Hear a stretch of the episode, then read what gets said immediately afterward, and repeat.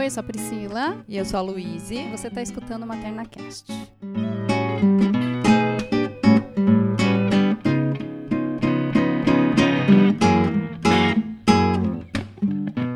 E hoje nós vamos falar sobre uma grande angústia das famílias que pouquíssimas famílias não precisam passar, que é justamente o momento de mandar o bebê para uma escolinha, para a creche, geralmente por terem que voltar ao trabalho, né?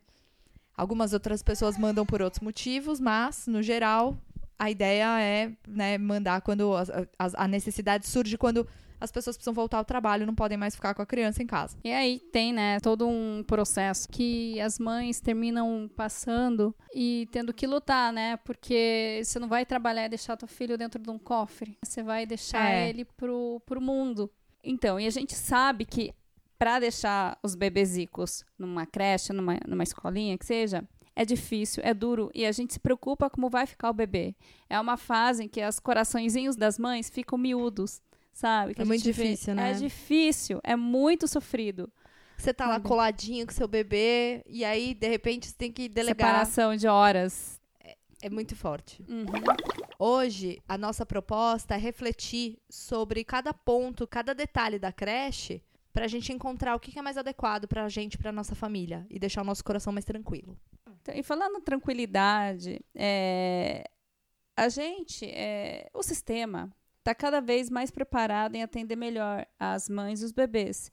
Por isso é importante você visitar, ver as opções. E, assim, eles estão abertos a participações, muitos locais públicos têm os conselhos, a gente tem voz, entendeu? Então, eles estão melhorando a qualidade de vida dos bebês que ficam. Consequentemente, as mães que vão precisam deixar lá vão ter melhor qualidade de vida também fora. Né, vão estar mais tranquilas, né? É, e é deixar. é importante falar que as equipes normalmente são muito acolhedoras e dentro da limitação que eles têm, estão procurando sim fazer todo mundo ficar tranquilo, né? E a primeira coisa que é importante a gente refletir é o público versus o privado. A gente vai colocar o bebê na creche pública ou vai colocar numa escolinha paga? Em princípio, nos parece que a escola paga, que o privado é melhor que o público.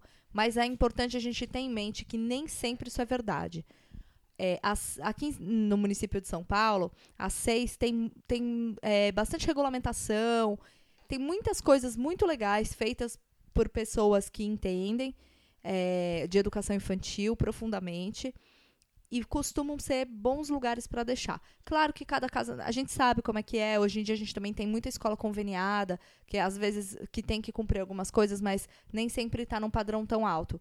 Mas não necessariamente porque a escola é, é privada, ela é melhor.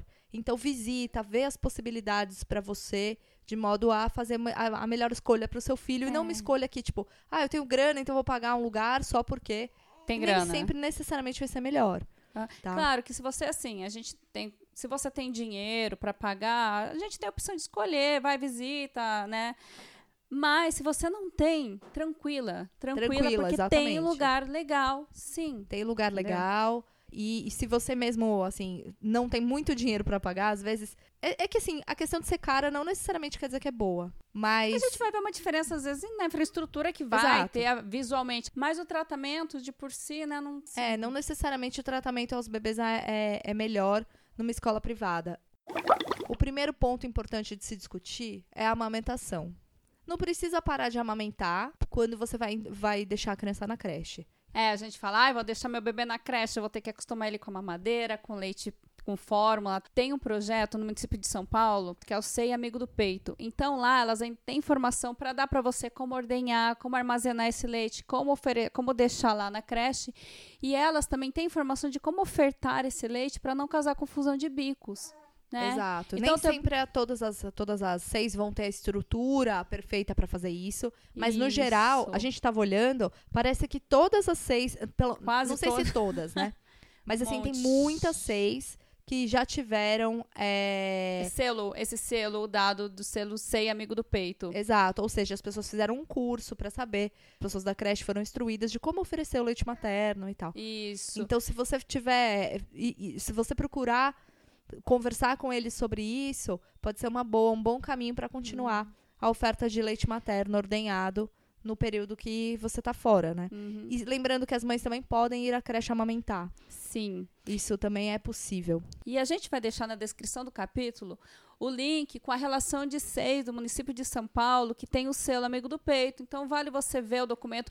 Vamos deixar o documento de como elas são treinadas para manter esse processo do aleitamento, para você também ter informação, que é interessante É, que pra- todo mundo tenha, né? Esteja Exato. sincronizado.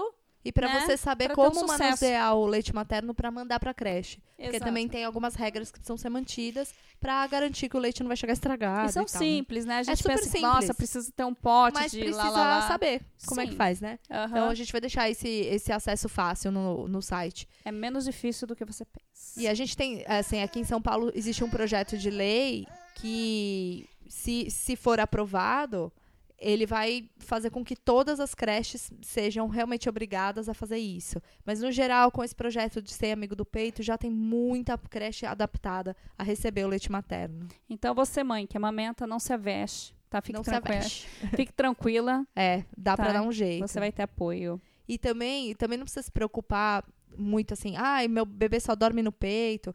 Cada cuidador vai dar seu jeito de fazer o bebê dormir, mesmo que não tenha o principalmente peito. as pessoas que trabalham em creches, que já tem Exato. todas as maracutaias que ah, nem a gente tem, às vezes. Exatamente, é, tem uns milagres lá que, né? É. E o, as- os bebês se, é, se comportam de formas diferentes em determinados ambientes. Então, não precisa ficar encanada, tipo, ai, meu bebê só dorme no peito, como é que vai ser? Pode ficar de boas que eles vão encontrar um jeito. Seu, seu bebê vai aprender. Então, e também a gente tem que lembrar que para a mulher que volta a trabalhar, né, por lei ela tem direito até os seis meses, é, duas pausas de 30 minutos durante o, o seu período de trabalho, ou você pode Pra juntar ordenhar, né? para ordenhar, né, tal. Ou para alimentar o filho, né, se caso É, pra não ir a- podem, é. alguém pode levar, você pode ir amamentar, tal. Ou você junta tudo em uma pausa de uma hora, uma pausa, né, tipo, É, você pode juntar e sair uma hora mais cedo. é.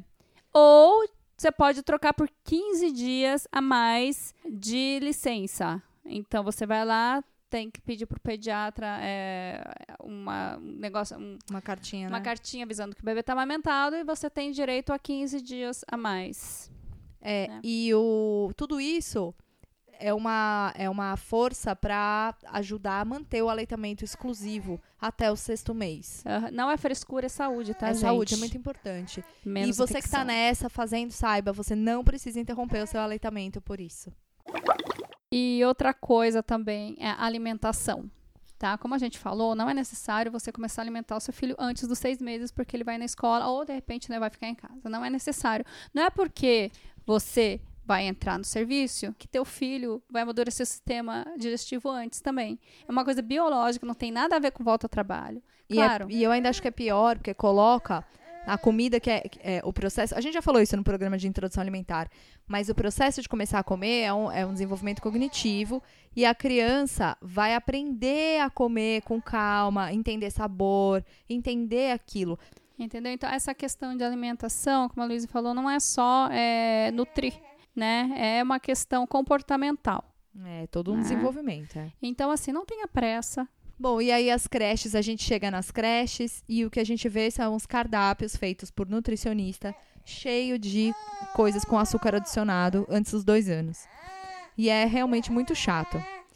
É, porque você muitas vezes está preservando uma alimentação super saudável em casa, não quer oferecer açúcar. E eu Uhum. acho que esse é um lugar que a gente tem que batalhar muito para conseguir. Uhum. Existe sempre aquela a saída da cartinha do pediatra, né? Não oferecer, a, é, pede pro pediatra uma cartinha dizendo que não é para oferecer açúcar antes dos dois anos e que é meu. Aí se o pediatra escreveu, as pessoas vão ter que acatar. Mas é, é interessante que a gente se mobilize sempre para pedir, exigir uma alimentação saudável, tanto nas creches públicas quanto nas particulares. Na maioria tem um nutricionista por trás, porém, às vezes eles, eles alegam porque em casa eles comem determinado alimento, então se oferecer uma coisa saudável, não vai comer a maioria, mas não é porque. A, Exatamente, eu acho que é o oposto, né? Já que não come saudável em casa, Né, vamos aprender a comer saudável na escola. Exato. A criança não vai passar fome. Não vai, né? Porque tem criança de todo jeito. Mas é, eu acho que eu, eu, eu sou contra esse negócio de oferecer leite achocolatado.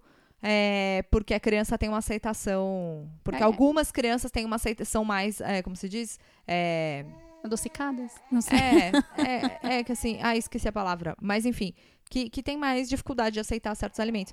É, porque você também estraga o todo, né? Então acho que esse é um lugar que a gente Que eles ainda falam tem que... seletividade, né? Seletividade, era essa palavra, é. Crianças Uhum. mais seletivas. Ah, Não é porque não tem açúcar que é ruim, tá? A gente tem essa, vi- a gente tem Ah, esse é? paladar viciado, né? Então não vicie, não, não ajudemos, né, a nossa, nossa geração a ser viciada que nem a gente. Exato. E o espaço físico, né? Acho que essa é uma sobre- grande questão também. É, é, a Aurora ela concorda, né, que tem que ter lugar para brincar. então, é, é legal que tenha espaço aberto, que elas tenham contato com a luz do sol, né? Porque tem lugares que a gente vê que é tão fechadinho. Eu já fui ver escola para minha filha. Tinham escolas que tinham assim projetos ótimos, né? Só que você entrava lá era um labirinto. Então, é ficar esperto, que é, é muito importante ela ter contato com terra. Tem lugar, às vezes a gente já foi em lugares que as crianças sim- simplesmente elas estão numa cadeirinha, naqueles tipo de bumbo, né, na frente Nossa, de que um- absurdo. Na frente de uma TV, sabe? Ou seja, você vamos deixa É. a TV Vamos pra deixar mãe. coisas. É, Vamos deixar que TV para aquela mãe que precisa fazer aquela comida e não consegue, tá? Elas É. não precisam fazer isso na escola. Tá? Na escola é, uma- é um lugar de interação. o espaço físico, às vezes, não dá pra ser o ideal. Mas, assim, vamos pensar no que é ideal? Ideal é criança correndo no espaço aberto, batendo sol, com acesso a algum tipo de natureza, sabendo o que é terra, sabendo o que é árvore, de preferência com acesso à areia, de preferência com acesso a algum tipo de brincadeira de Grama. água, grama, Sabe? que esteja num é lugar saudável. protegido, porém não super protegido. A superproteção também é uma questão complicada. Se entende que a criança precisa. é, não pode se machucar de jeito nenhum. E isso é um problema muito sério que a nossa sociedade tem, que deixa as crianças tudo neuróticas, né? E, e- e- e tira a oportunidade da criança a aprender a se defender no mundo. O mundo não é de isopor, não é de EVA. Se cair, machuca, rala o joelho mesmo. E eu tenho pra mim, aí assim, isso não é um estudo científico, isso é a minha opinião. Quanto mais se machuca pouquinho, menos se machuca forte, né? É, os maiores acidentes que eu já tive com a minha filha são fazendo coisas absolutamente comuns. Então, assim, escorregou na- no chão Do teu lado. do seu lado, você tá, tá com a mão, escorregou no chão e bateu a cabeça no vaso. Tipo, oi, aí foi um acidente horrível, foi uma das piores coisas que aconteceu aqui. Ou então tá assim, sentado, parado no banheiro, escorregou do nada. E pum, bateu no degrau, Na cortou quina. a boca. Exato. Quina, vai na quina, incrível. Exato, É, mas quando tá filha- aprontando, subindo no negócio alto, assim, é, geralmente, bom, eu sou, eu sou a mãe que deixa, né? Eu só eu falo, ó, atenção, atenção no que você tá fazendo e tal, e ela vai aprendendo os limites dela. Uhum. Então, geralmente, é difícil ter uma, uma, um acidente grande. Se você não deixa o seu filho sentir que quer ralar o joelho, ele vai com tudo, meu. E o dia que ele ralar, ele vai arregaçar. Eu acho que é importante a gente ver que esses lugares e, e permitir, porque ah, da parte do serviço também, as pessoas ficam com medo de. As pessoas ficam com medo de- das crianças se machucarem, sei lá, serem processadas ou tal.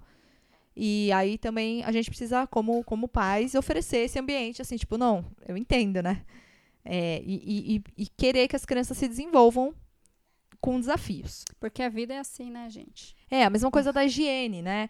Claro que precisa ter higiene das coisas, claro que precisa ter, ter limpeza, os brinquedos precisam ser limpos.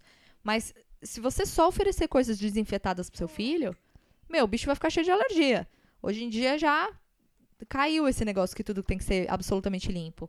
Não, ao contrário. A criança tem que entrar em contato com, com a sujeira do ambiente que ela vive, porque isso vai construindo proteção. Hum, né, que é que nem aquela proga- pro- propaganda do sabão em pó conhecido, sabe? Sujar faz bem. É. É, pois é. E, e a- agora falando sobre que a gente tava engatou e eu queria voltar no negócio da tela. Hum. A tela, a recomendação oficial é que só se ofereça a tela para uma criança a partir dos três anos e no máximo por menos de uma hora, acho que é isso, ou meia hora, sei lá. A gente sabe que isso não é possível. Eu- A gente a sabe que gente, não a gente não fez isso, tá? Sei Tá. lá, tem pessoas talvez que consigam. É isso. Se você morar num lugar na beira do rio, ah, sei lá, incrível, assim, num lugar mais natureza, talvez você consiga deixar seus filhos fora da tela mais tempo. dentro da na cidade, trancada num- numa casa pequena, num apartamento pequeno, num dia chuvoso, o que, que você vai fazer? Né? Você precisa Uhum. fazer o almoço, a criança tá lá pendurada em você. Então, assim, a gente sabe que rola tela. Mas esse papo de que a criança precisa mexer no iPad com três anos porque ela precisa aprender, desculpa. É Isso é, distração. isso, é, isso, não, isso é- é Ilusão. sacanagem, entendeu? É ilusão. E aí entra essa sedução da tela de, ah, o meu filho, nossa, a criança Ela com dois anos já a falar sabe. inglês por conta de não sei o que, do programa, do não sei, é, sabe? É, ou então assim, com dois anos, o, ai, meu filho já sabe mexer no, no YouTube. Olha, desculpa, mas isso é prejudicial para a criança. Essa narrativa de que a criança precisa aprender a mexer na tecnologia com dois, três anos, ela é falsa e ela tá tirando da criança a oportunidade de aprender a viver a vida real. Até, até porque a tecnologia é uma coisa mutável. Então, a tecnologia de hoje, quando elas forem grandes e precisar, provavelmente vai ter mudado. E é fácil de, e eles vão, eles já estão crescendo Sabe, nesse mundo, porque já. eles veem a gente com o celular na mão o tempo todo. Então, se eles vão saber mexer, eles não precisam saber mexer no YouTube com dois Né, anos. a- Eles vão tem, aprender. Tem aquele documentário, o Começo da Vida. É, Começo da Vida é o nome do Acho documentário. que é. que eles, ele- eles fazem até uma, uma pesquisa que eles colocam bebês né, em três situações. Um, é, com vídeos é, em mandarim. Né? Outro, com teleconferências, sabe? Acho que é mandarim, uma coisa assim. E, e, o terceiro, e teve um terceiro grupo que teve uma pessoa conversando com ele na língua. Né? Acho que é um idioma, não sei se é mandarim. E quem aprendeu foi quem teve uma pessoa diretamente conversando com ela, ou seja, o social. A- a- hoje tem, por exemplo, a- é o começo da vida. acho que foi o começo da vida mesmo. É. E eu vi esse documentário. E, e- e então, é, o social, inclusive a gente vê hoje, tem uns projetos aí que tem da Escola da Inteligência, que é assim, inteligência emocional. Tá tendo um decréscimo da inteligência emocional hoje nas crianças por conta disso. Porque o momento, por exemplo, ah, eu sei que muitos pais, eles trabalham todo dia, a hora que eles estão com o filho não quer ficar falando não, mas gente, eles estão com problemas emocionais, porque o momento de se frustrar de ter um não, eles ficam na tela, é, acabou a frustração. Ai, tem que ficar sentado na fila, tem que ficar sentado na mesa, conversando, comendo. Eles, eles ficam na tela, eles não esperam, não se alimentam, não estão cientes do que estão fazendo. A gente não está sabendo lidar direito com as crianças no, senti- no sentido emocional e as crianças também não estão. Então, eles estão tendo que colocar essa, esse lado. Que eu acho ótimo, na verdade, porque esse, eu não sei se a gente esqueceu ou se a gente nunca soube.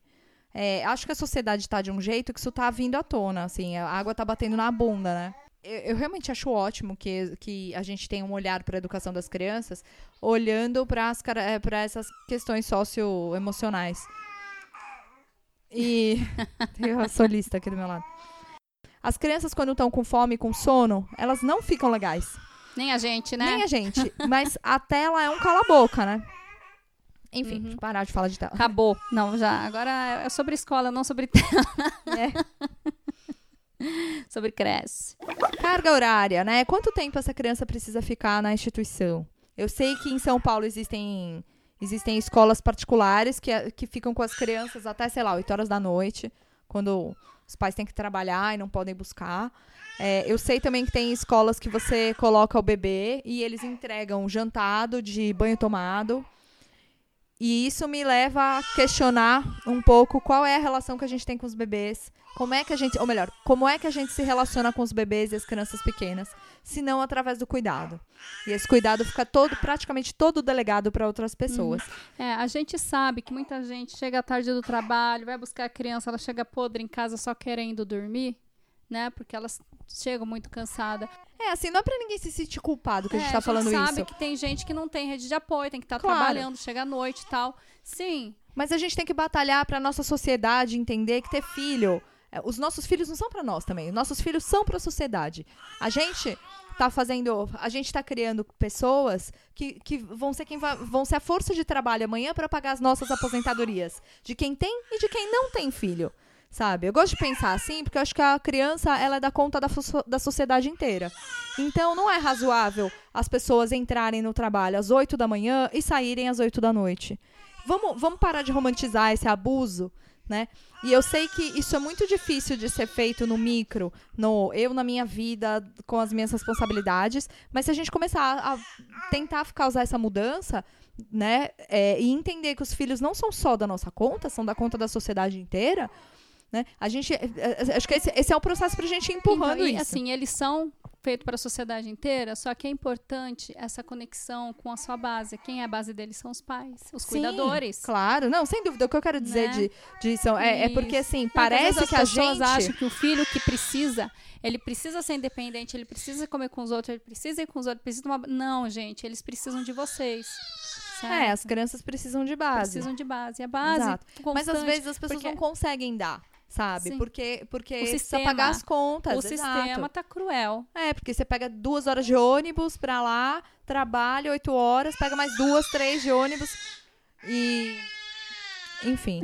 e aí fica difícil de ficar com a criança, assim, eu entendo. E não é culpa, não é porque não quer.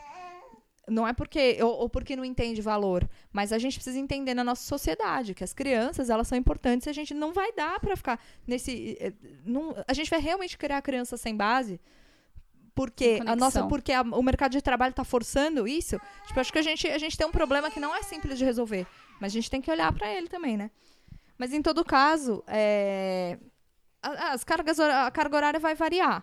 Mas se der para para conseguir pelo menos ficar ou com pai com mãe, ou ainda que seja com a avó um pouquinho, sabe?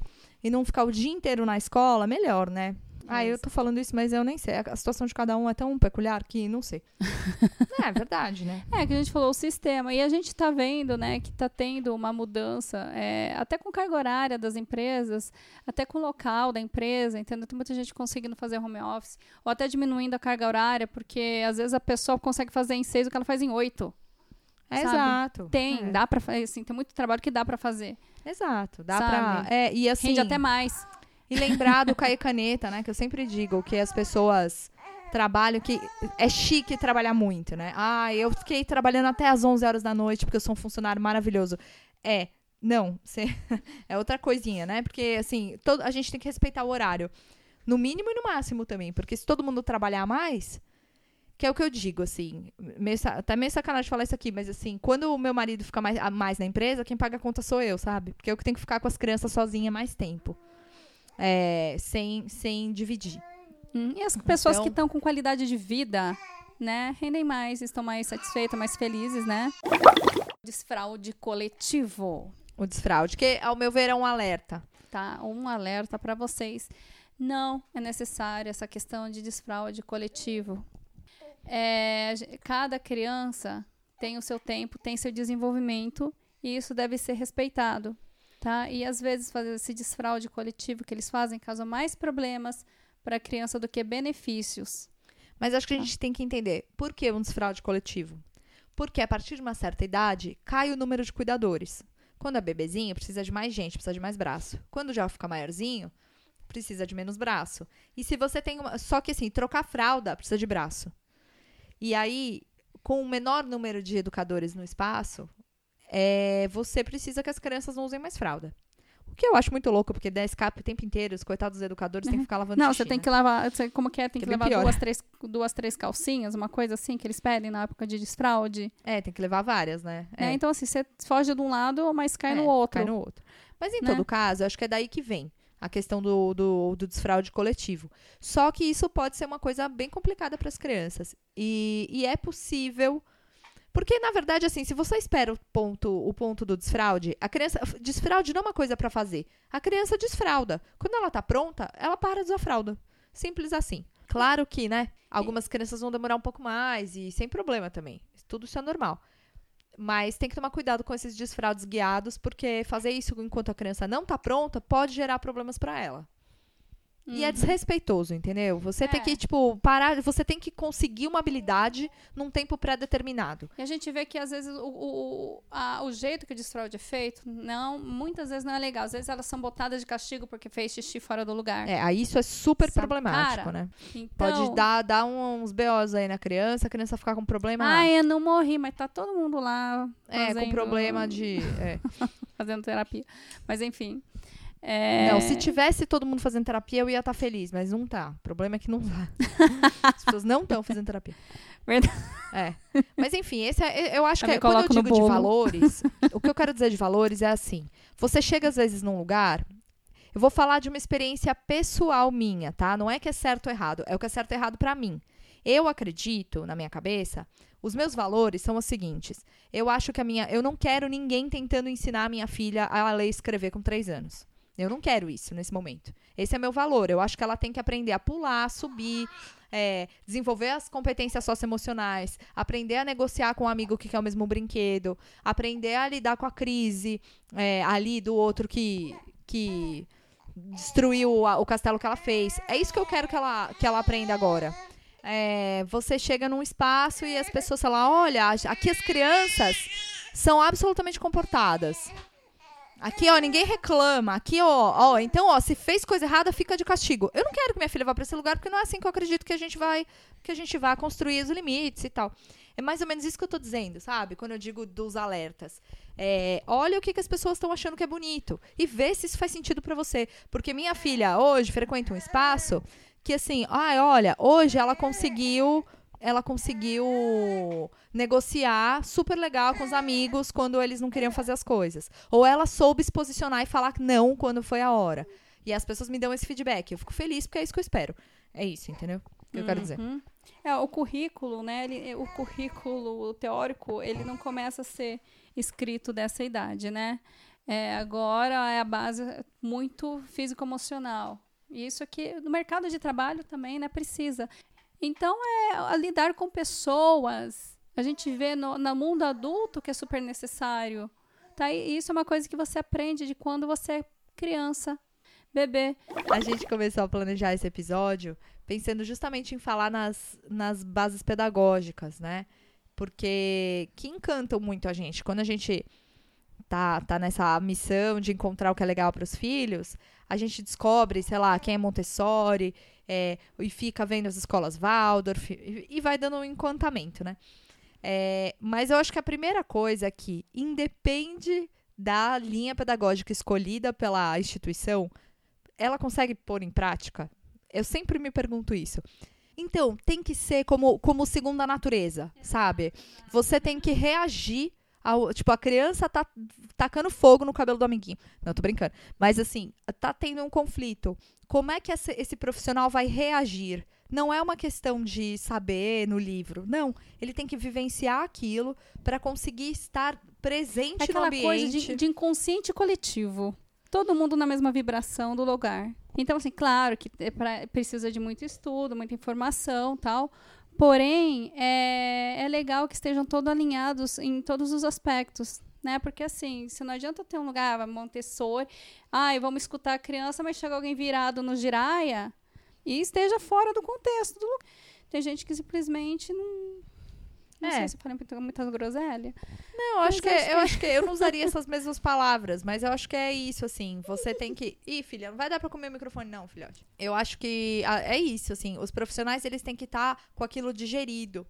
Uhum. Porque senão não dá pra você só saber aquilo no Da livro. teoria prática. teoria- exato, da teoria prática tem um, né? E enfim, claro que quando a direção do espaço é confiável, outro dia uma amiga minha tava falando isso. Quando a direção é legal, quando a cabeça é boa, o resto Ela passa, né? Exato, e aí ela tá olhando se aquele profissional dá conta ou não dá conta e tal. É, então é bom. Mas também, enfim, é, esse é meu ponto. É que as o que se vende e o que se entrega. E sabe uma coisa que me, que me importa muito? É como é. Que isso é um tema da minha vida, assim, né? Como é a comunicação com essas crianças, sabe? Quando a gente. Eu acredito, eu, Luiz, acredito que a linguagem carrega muita coisa além do, do tipo, desce daí, menino. O que que tá por trás disso, sabe? O que tá por trás de você dar um grito pra criança descer porque ela tá fazendo alguma coisa que é interessante pra ela e você desaprova? O que tá por trás de tudo isso? E eu acho que muitas vezes a gente acaba colocando, a gente acaba fazendo isso com os nossos filhos, é, as pessoas próximas também, e a gente acaba colocando as crianças aos cuidados de adultos que não fazem essa reflexão. E eu acho que dentro das nossas ordens e dos nossos gritos, tem coisa, tem muito mais aí. Muitas vezes a gente está falando para uma criança é, que ela não pode explorar a vida, que ela não, a gente não está deixando ela, ela subir ali porque pode cair, mas a maneira com que a gente está tá interferindo vai, vai gerando nela uma, uma, uma crença de que ela não é capaz, vai gerando nela uma crença de que ela não que, que a ela que ela não tem o direito de, de ter sabe de, de explorar o mundo ou, ou que ela enfim. Eu acho que é, é como falar toda vez que eu vejo alguém gritando para uma criança de dois anos que ela não pode correr veja bem né claro depende. Eu falo pra minha filha pelo amor de Deus me corre no banheiro né com cheio de sabão. Mas quando assim você está num espaço de correr claramente livre e a criança não pode correr o que, que você está contando para essa criança né e eu acho isso muito, muito problemático. A relação, como é que os adultos se falam com as crianças. Esse, para mim, é o gargalo principal. Mais do que se segue o Pickler, se segue o Waldorf, se segue o, o Regemir. Mais do que isso. É como que a relação entre os adultos se dá com as crianças. Tem até um texto que fala né, sobre questão de obediência. Não vamos parar de falar de obediência. Mas eu lembrei agora, né, quando a gente falou de conceitos, é que assim ah, tem um texto que fala sobre o adulto admirável, né? O que, que é obediência?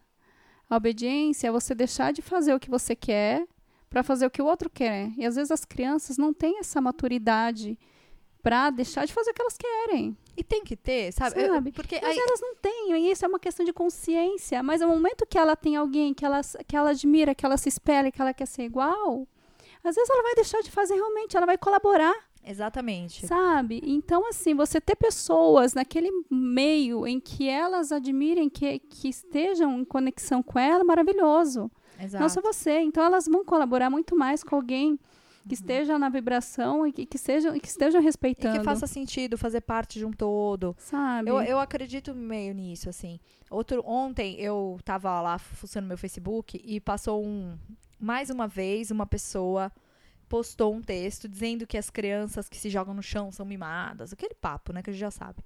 E eu fico olhando como a gente como, claro que tem. Claro que tem pessoas, tem crianças sem limites, sem dúvida que tem.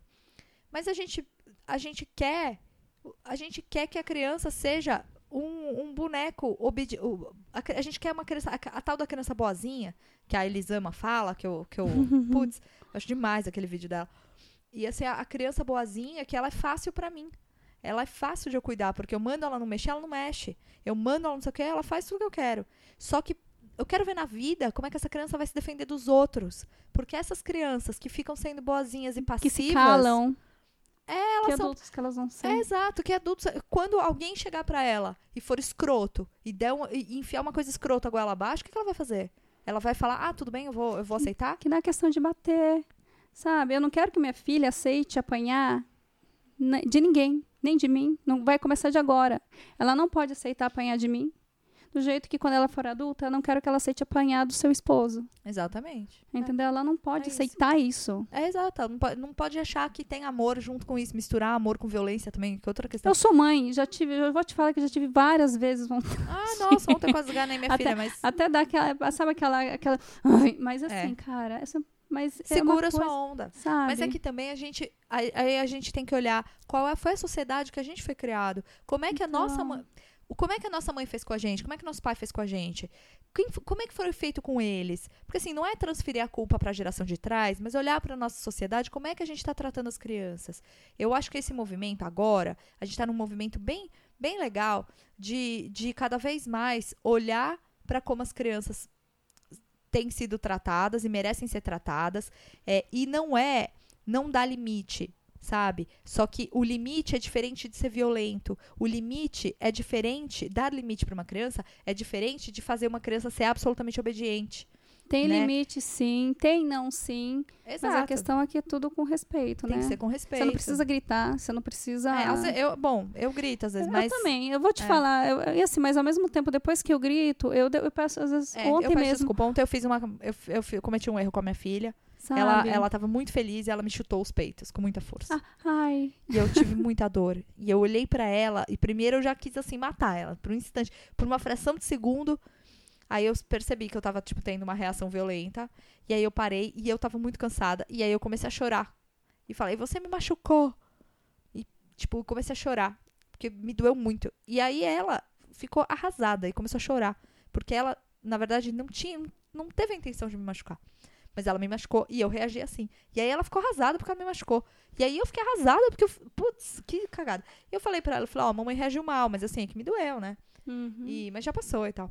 Enfim, é, a gente vai errar todo dia também, buscando acertar. O que eu acho que é importante é a gente a gente ter os eu volto a gente ter os nossos valores o meu valor eu não vou ser violenta com a minha filha eventualmente vai escapar né, Sim. nas frestas mas eu é desejo humano, né? não ser violenta com as minhas filhas porque eu não acredito que a violência ela resolva o problema E outra coisa também que você tem que prestar atenção é a relação da escola com você. Sabe? Exato. Você pai, você mãe, a abertura né? a abertura, sabe, com os professores, é, tudo que a- a- te escutem, o que você tem para dizer, as suas inquietações, que te deem feedback, sabe, das crianças que, que, que você preste, eh, que você tenha, eh, sinta que elas estão olhando para as crianças, né? É, não ser só mais um número, digamos assim. É, A gente sabe que às vezes são muitas crianças, Mas a gente também Mas- percebe quando tem alguma, alguma instituição que está aberta a atender a peculiaridade de cada família. Porque, da mesma forma que tem a individualidade da criança, tem a, fa- a tem a família, que às vezes a família está numa situação que precisa de um cuidado específico, precisa, às vezes, de uma flexibilização de alguma coisa. E, e- e o desejo de olhar isso também é muito bacana. A gente sabe que muitas vezes os próprios profissionais não estão sendo bem tratados e é, fica difícil fazer esse movimento. Mas aí a gente, né, eu volto. A gente tem que encontrar uma maneira de toda essa cadeia estar saudável para a gente conseguir se atender, né? É, eu queria pedir para os nossos ouvintes, escreve pra gente, manda, fala, né? Inclusive, é, eu queria fazer um adendo aqui, que a gente recebeu uma, uma, mensagem. uma mensagem de uma no ouvinte Instagram. nossa. A gente recebeu uma mensagem da Ellen e no Instagram e a Ellen fez uma fez um comentário sobre o nosso episódio da rede de apoio, trazendo que que a gente tratou o pai como rede de apoio e não como parceiro, né? E, e que a gente precisa. E realmente foi muito legal essa, esse, esse comentário dela, trazendo isso pra gente, que a gente colocou o pai nesse lugar e a gente não quer. A gente realmente quer sim que os- colocar os pais no, no, no fazer, na linha de frente mesmo. Porque é, é, isso, é nisso que a gente acredita. Tão- né? é, é isso. E É é, às que a vezes a gente gente, não soube explicitar, porque assim, É. pai não ajuda. É, Então, é, mas é engraçado, É porque uma é coisa isso que eu falo da, cultural tão base. Exato. É tão cultural, é tão coisa que a gente, mesmo querendo falar o contrário, a gente coloca no nosso texto que o pai é rede de apoio. Então, Ellen, brigadíssima, assim, pelo toque. A gente vai, vai- é, exatamente, muito boa isso. Pra gente cada vez se lapidando e tomando cuidado nas horas que a gente dá as nossas ideias, que não se escapem essas coisas, né? Mas muito Uhum. obrigada, e é isso aí. Legal Que, demais. você, é, que vocês escutem, questionem. É, pode, se que, pode questionem. A trazer gente- crítica pra gente. A gente se melhorar, questiona, né? sabe? É. Aquela história de a mãe sabe o que faz, sabe o que é melhor. Não, a gente não sabe, nunca É. vai saber o que é melhor, a gente vai errar. Isso É, a com gente tudo. sa- a- acho que o Materna Cash é a vontade da gente dividir as nossas reflexões pessoais, né? Aham, E- então, quanto mais vocês participarem, mais rico vai ficar. Obrigado, viu? Obrigada, Ellen, demais. A gente também quer agradecer o contato da Vitória. Faz um tempão que ela entrou em contato com a gente, falando se a gente podia fazer um, um episódio sobre a amamentação prolongada. É, Eu e tá no forno. E tá, Tá no ali, forno, tá no Vitória, forno, é o a gente tá próximo. pensando, sabe? É uma coisa que ela vive, que a gente vive, sabe o quão solitário e difícil é, né? Difícil é para chegar até aqui e solitário é a partir do momento, né, em que a gente em que a gente tá nesse lugar. Então é uma coisa também que a gente tá super pensando, tá juntando aqui os tópicos, tá? Se vocês tiverem também alguma coisa que falar, É, se é, quiser contribuir, tá na nossa contribuir, pauta. tá na pauta, viu, é gente? isso. É. Então, obrigada aí pelos contatos. Um beijo para vocês. Um beijo e tamo aí.